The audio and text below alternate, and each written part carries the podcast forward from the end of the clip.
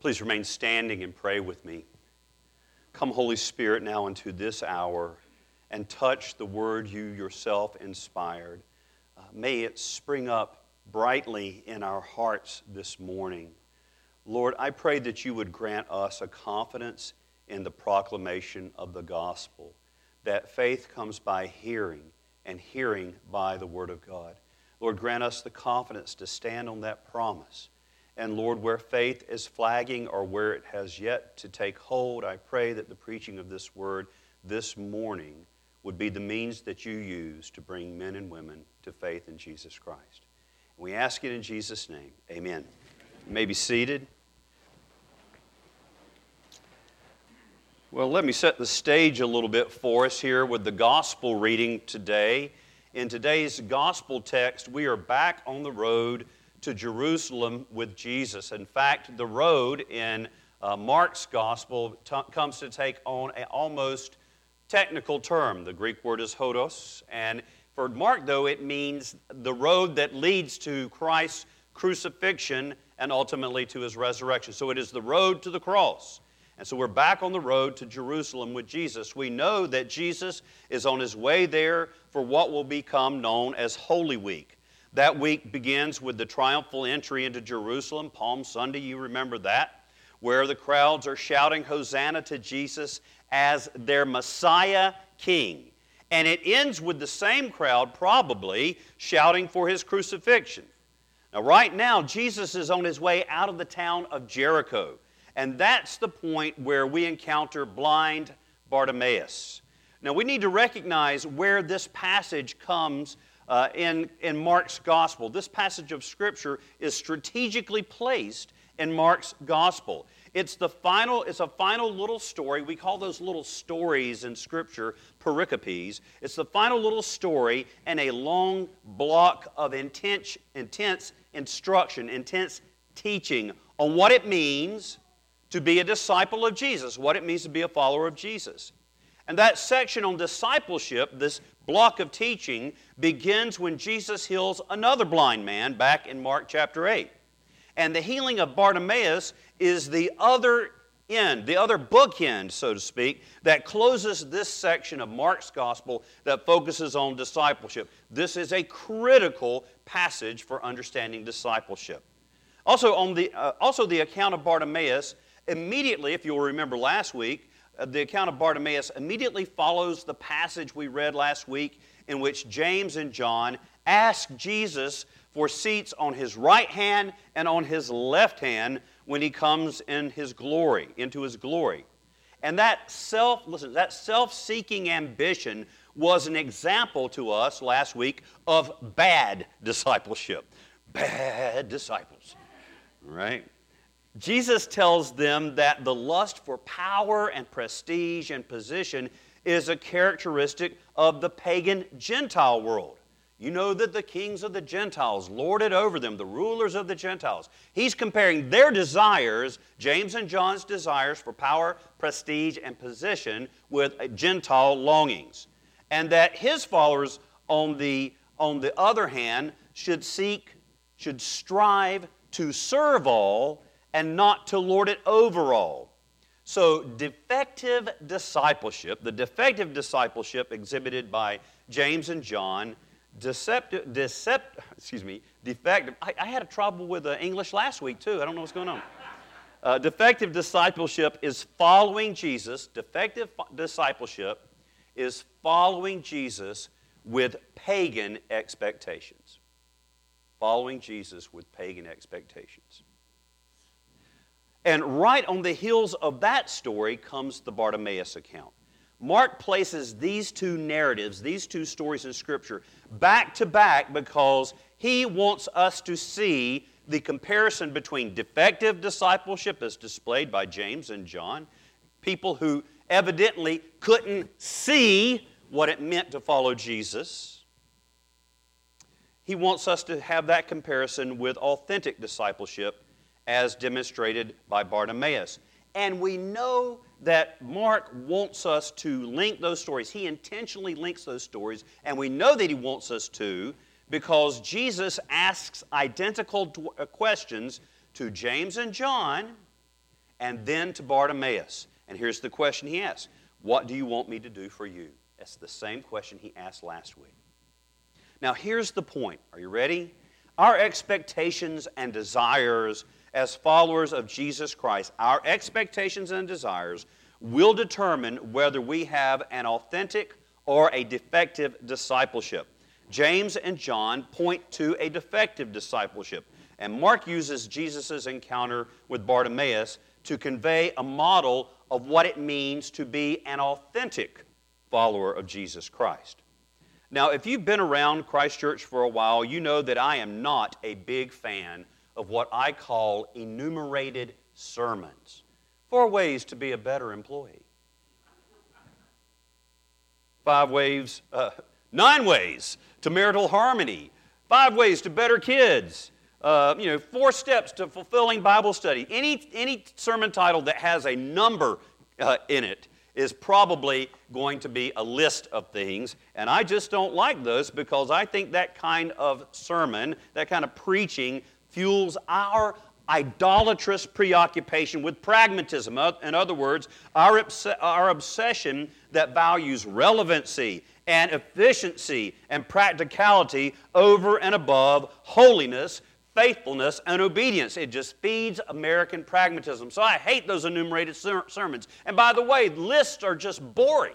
They're just boring. Yes, uh, yeah. Yeah, with that in mind. uh-huh. I can't help but notice that the encounter between blind Bartimaeus and Jesus reveals seven qualities of authentic discipleship. So here we go. First of all, and you really could write these down. First of all, discipleship begins with recognizing our utter dependence on Jesus Christ. Discipleship begins with recognizing our utter, total dependence on Jesus Christ. We cannot approach God with any self confidence on our own merit or worthiness. I want you to know something, brothers and sisters. We live in a secularizing culture. But just because the culture is becoming more secular does not mean people have stopped being self righteous. They've just found different things to be self righteous about. Coming to Christ means we have no righteousness or worth or merit on our own. If you remember last week's text, James and John come to Jesus from a position of privilege, maybe even a sense of entitlement. After all, they had been a part of Jesus' inner circle. It was Peter and James and John who went up with Jesus on the Mount of Transfiguration, and they saw Jesus revealed in his glory. Those other disciples had to stay somewhere else. They were back at the Motel 6. And James and John and Peter were on the Mount of Transfiguration. James and John wish to trade upon their privilege to gain a special position. But Bartimaeus, in contrast, is a total outsider. He is outside of the mainstream of the socioeconomic order as a blind beggar. He sits begging where? Outside the city. He is outside the crowd who are vying to be close to Jesus. And then when he attempts to gain entry to the inside, he is literally told, Shut up. Be quiet. Stay on the outside where you belong, Bartimaeus. So Bartimaeus has no claim whatsoever on Jesus. He's a beggar and he knows that Jesus owes him nothing. All he can do is to cry out from the outside, Jesus, son of David, have mercy on me. and Jesus hears and welcomes the outsider. That's how we all have to come to Jesus as outsiders, not insiders, with nothing to stand on. The beginning of discipleship is recognizing that we come to Christ as beggars. We recognize our neediness and our position of absolute dependence. Um, folks, most people, uh, there are people who go through life and they're and all of their not having life together is open for everybody to see. But then there are those of us who have enough um, finance, finances and security that we can hide all our brokenness. We can, we can keep it within the four walls of our home, and nobody knows, and maybe even we forget just how messed up we really are because we are lulled into a sense of somehow we have worth or merit. We've got it all together. We have to recognize our neediness and our position of absolute dependence. We have no claim on God based on our good works or our moral achievements. We have all our righteousness in the flesh is as filthy rags. That's how God sees your righteousness. All that stuff you gave to United Way and all those walks you did to make other people get healthy about some kind of disease and all that time you even spend at the food pantry counts as filthy rags if that's what you're trying to come to God based on, on your own merit and righteousness. All our intellectual prowess and educational accomplishments, our career or social position, our bank account or our pedigree mean nothing. We come as beggars, every one of us. Augustus Toplady, great hymn writer of the 18th century, summed it up when he wrote the words to Rock of Ages Nothing in my hand I bring, simply to the cross I cling. Naked come to thee for dress, helpless look to thee for grace. Foul I to the fountain fly. Wash me, Savior, or I die. There is no such thing as a self sufficient disciple. The second mark of discipleship we see in Bartimaeus is a disciple acknowledges, acknowledges Jesus' unique claim as the Messiah of Israel and the fulfillment, fulfillment of all of God's promises in the Old Testament when Bartimaeus cries out, Jesus, and then he uses this, this, phrase, Son of David, Jesus, Son of David, he is publicly, loudly, from the outside, calling in, confessing that Jesus is Israel's Messiah, the saving King of Israel. Jesus, Son of David. Son of David is a royal title that the Messiah would bear. Jesus is heading up to Jerusalem, where a cruel death on the cross awaits him. And for the very first time in Mark's gospel, Jesus allows someone to publicly announce that he is Messiah. Because in Mark's gospel, right up to this point, Jesus has silenced those who would proclaim him to be Messiah.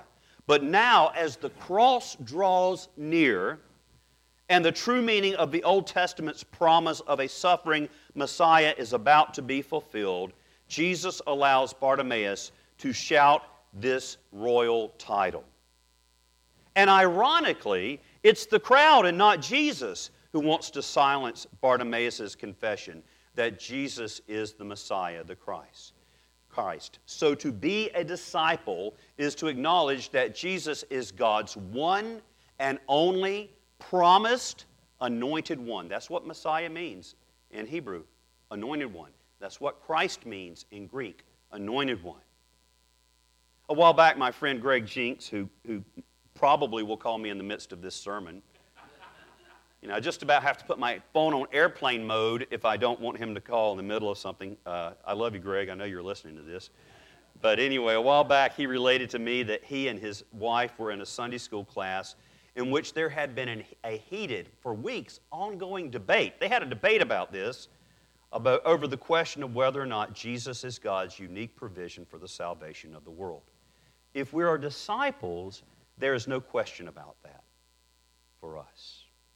And Jesus doesn't leave us with that question. He says himself in John chapter 14, verse 6, 6 Jesus answered, I am the way and the truth and the life. No one comes to the Father except through me. How many people are in the set of no one? That's right, you took new math. None, zero. And then in Acts chapter 4, it was the proclamation of the early church salvation is found in no one else. How many is in the set of no one else? Nobody. For there is no other name under heaven given to men by which we must be saved. And then John, uh, little uh, book of First John, chapter 2. Who is the liar but he who denies that Jesus is the Christ? This is the Antichrist, who he who denies the Father and the Son. No one who denies the Son has the Father. Whoever confesses the Son has the Father also. A disciple confesses Jesus as God's unique Messiah. The third thing that is revealed here is that a disciple passionately desires Christ. Bartimaeus sought Jesus with a holy desperation. Nothing was going to dissuade him from countering, encountering Jesus, not the shouts and the put, put downs of the crowd, and not even his own garments. And it says here, and many rebuked him, telling him to be silent. But he cried out all the more, Son of David, have mercy on me. He cried out all the more. We see this over and over again in the lives uh, and those whose lives have been transformed by Jesus Christ. The woman in the, in the scriptures, you remember the story, who was ritually unclean because of her issue of blood, her constant bleeding she would let nothing deter her from reaching out her hand as an unclean, ritually unclean person to touch the hem of the Messiah's robes in that crowd so that she could be healed. healed. The Gentile Syrophoenician woman outside of Israel, outside of even the territory of Israel, outside of Israel's covenant, that Syrophoenician woman whose daughter was possessed by an unclean spirit, she literally had to argue Jesus into healing her child. She argued him into it. She won. She said, Lord, don't even the dogs get the scraps that fall from the tables. Jesus said, You're right. Go your way. Your daughter is healed. There is a holy perseverance in seeking God that is displayed in the life of a disciple. Now, the point is that we can't, this is, this is so important. You and I cannot treat Jesus as a hobby. We can't treat him as a hobby and be a disciple. Jesus is not something with which you can accessorize your life. Our flesh fears, though, that God wants, if we do give ourselves to Christ in this way, our flesh fears that God wants to take over our entire existence. That if the flesh is that part of me that resists God, and the flesh fears that if I let God into my life, He's going to take over my entire existence. That if we let this living God into our lives, He will completely consume us.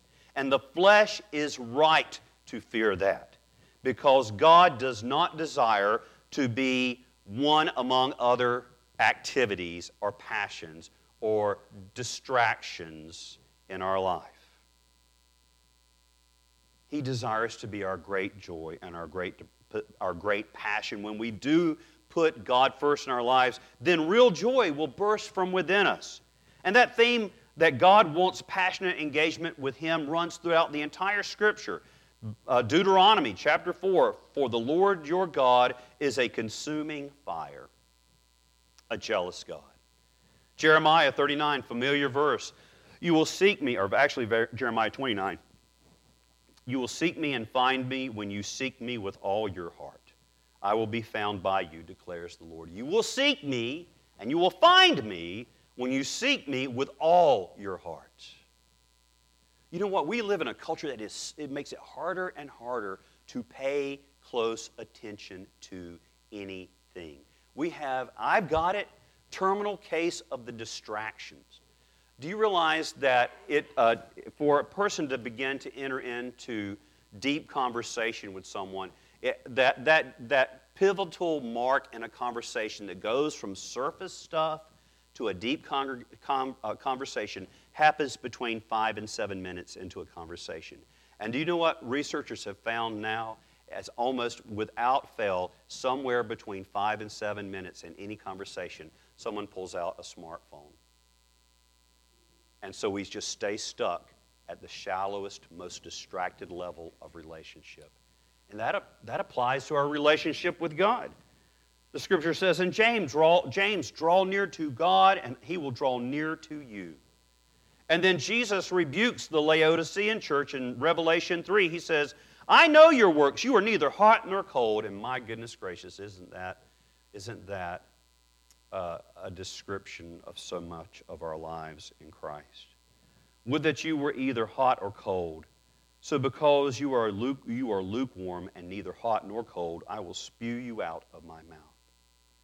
God desires our passionate intensity. Number four, real discipleship is marked by joyful obedience. What happens when Jesus calls Bartimaeus to him? I love this. And throwing off his cloak, he sprang up and came to J- Jesus. I love the fact that Mark lets us know that he threw off his outer garment. That reminds us that we should be ready to shed anything that hinders us in coming to Christ. As a beggar, his cloak may have been his only source of warmth or protection at night. And he was literally, uh, literally willing to leave everything behind to come to Jesus. And in the same way, we have to be willing to walk away from our security, our intellectual pride, our self directed lives if they impede us coming to Christ. Hebrews chapter 12 says it so well. Therefore, since we are surrounded by so great a cloud of witnesses, let us also lay aside every weight and sin which clings. Let us cast aside, lay aside every weight. Is there a weight in your discipleship? Are you trying to run a marathon carrying 50 pounds in a backpack?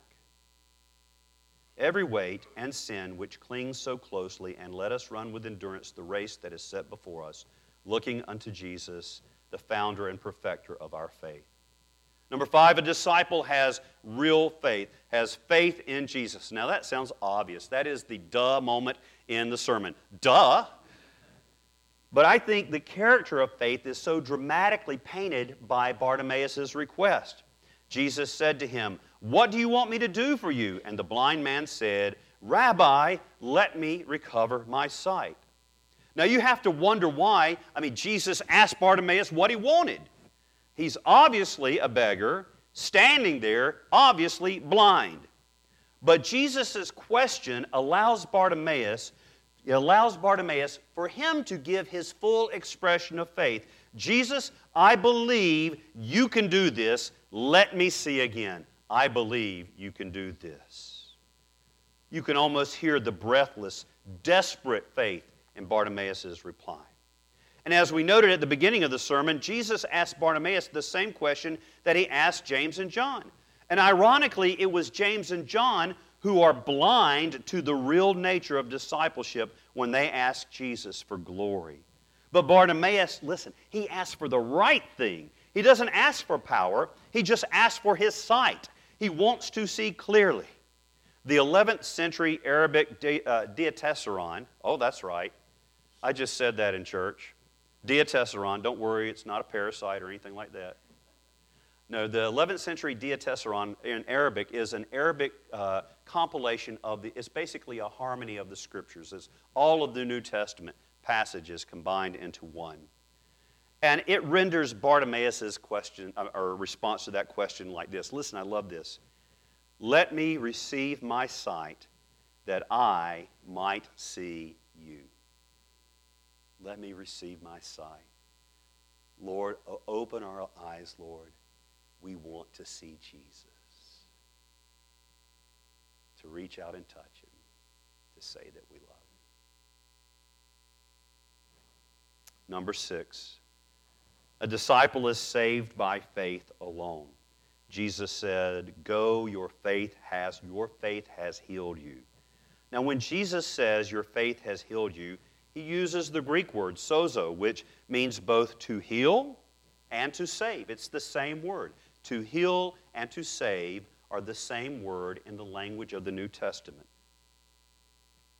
It is by coming to Jesus, as Bartimaeus did, as empty handed beggars, believing that Jesus is the Messiah who has the power to transform our lives, that we are healed, that we are saved. Indeed, it is because God, it is because God, God makes us aware. God makes us aware of our very neediness and our beggared condition that we come to Christ in the first place. I want to just stop there and, and, and emphasize that.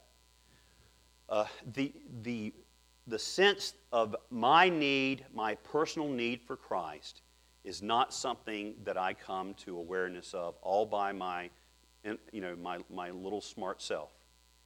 That, in and of itself, our understanding, the, the need for uh, the understanding of our need for Christ is itself a work of God's grace. And if you don't feel like you need Jesus, you need to pray for a work of God's grace.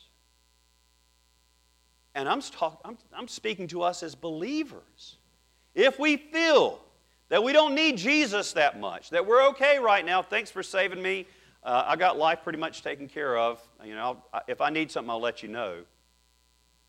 We need a work of grace in our life to remind us of our desperate situation. God, please give me that.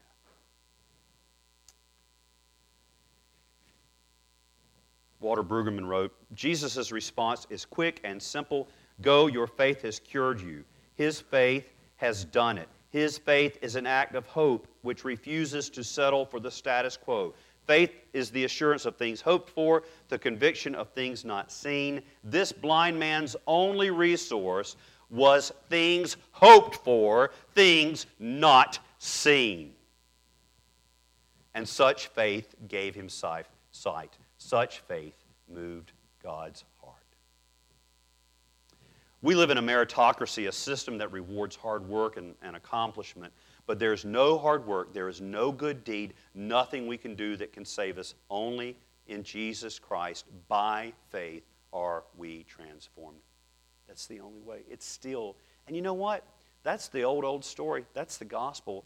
And folks, it might not, it might not be um, as entertaining to some people as it used to be, but it's not going to change here. That is the only story we have to tell. And finally, a disciple follows Jesus. Immediately, immediately, he received his sight and followed Jesus along the road. Remember that word, road, for Mark is almost a technical term. It, term. it means a road to the cross. That's what a disciple does. Discipleship is not a life of stagnation, of having arrived. It is a dynamic walk with a real person on a day to day basis. Jesus' walk in the gospel will take him to the cross. And as his disciples, we have to follow him there if we are truly going to follow him. But it doesn't stop at Calvary, it continues beyond death to a new country an undiscovered country. When Jesus is raised to life again on the third day, he invites us to follow him there too. He invites us to share his victory over death and defeat. Disciples alone, disciples who follow alone can do that. That is the way. We, re, we recapitulate that walk, that walk following Christ on the way every Sunday at Christ Church. As disciples, in particular, at the moment when we come to the Lord's table, we follow Jesus to the cross where we witness his offered body and share in his shed blood. And every Sunday, we follow him to the tomb so that we can wait in expectation for his resurrection. And in the joy of that resurrection, every Sunday, we pull back the veil just a little bit and catch a glimpse of his coming glory in his kingdom. Christ has died, Christ is risen, Christ will come again. This morning, let us be led by the blind. Follow the blind man who was made to see again. And let us be authentic disciples. In the name of the Father, and of the Son, and of the Holy Spirit. Amen.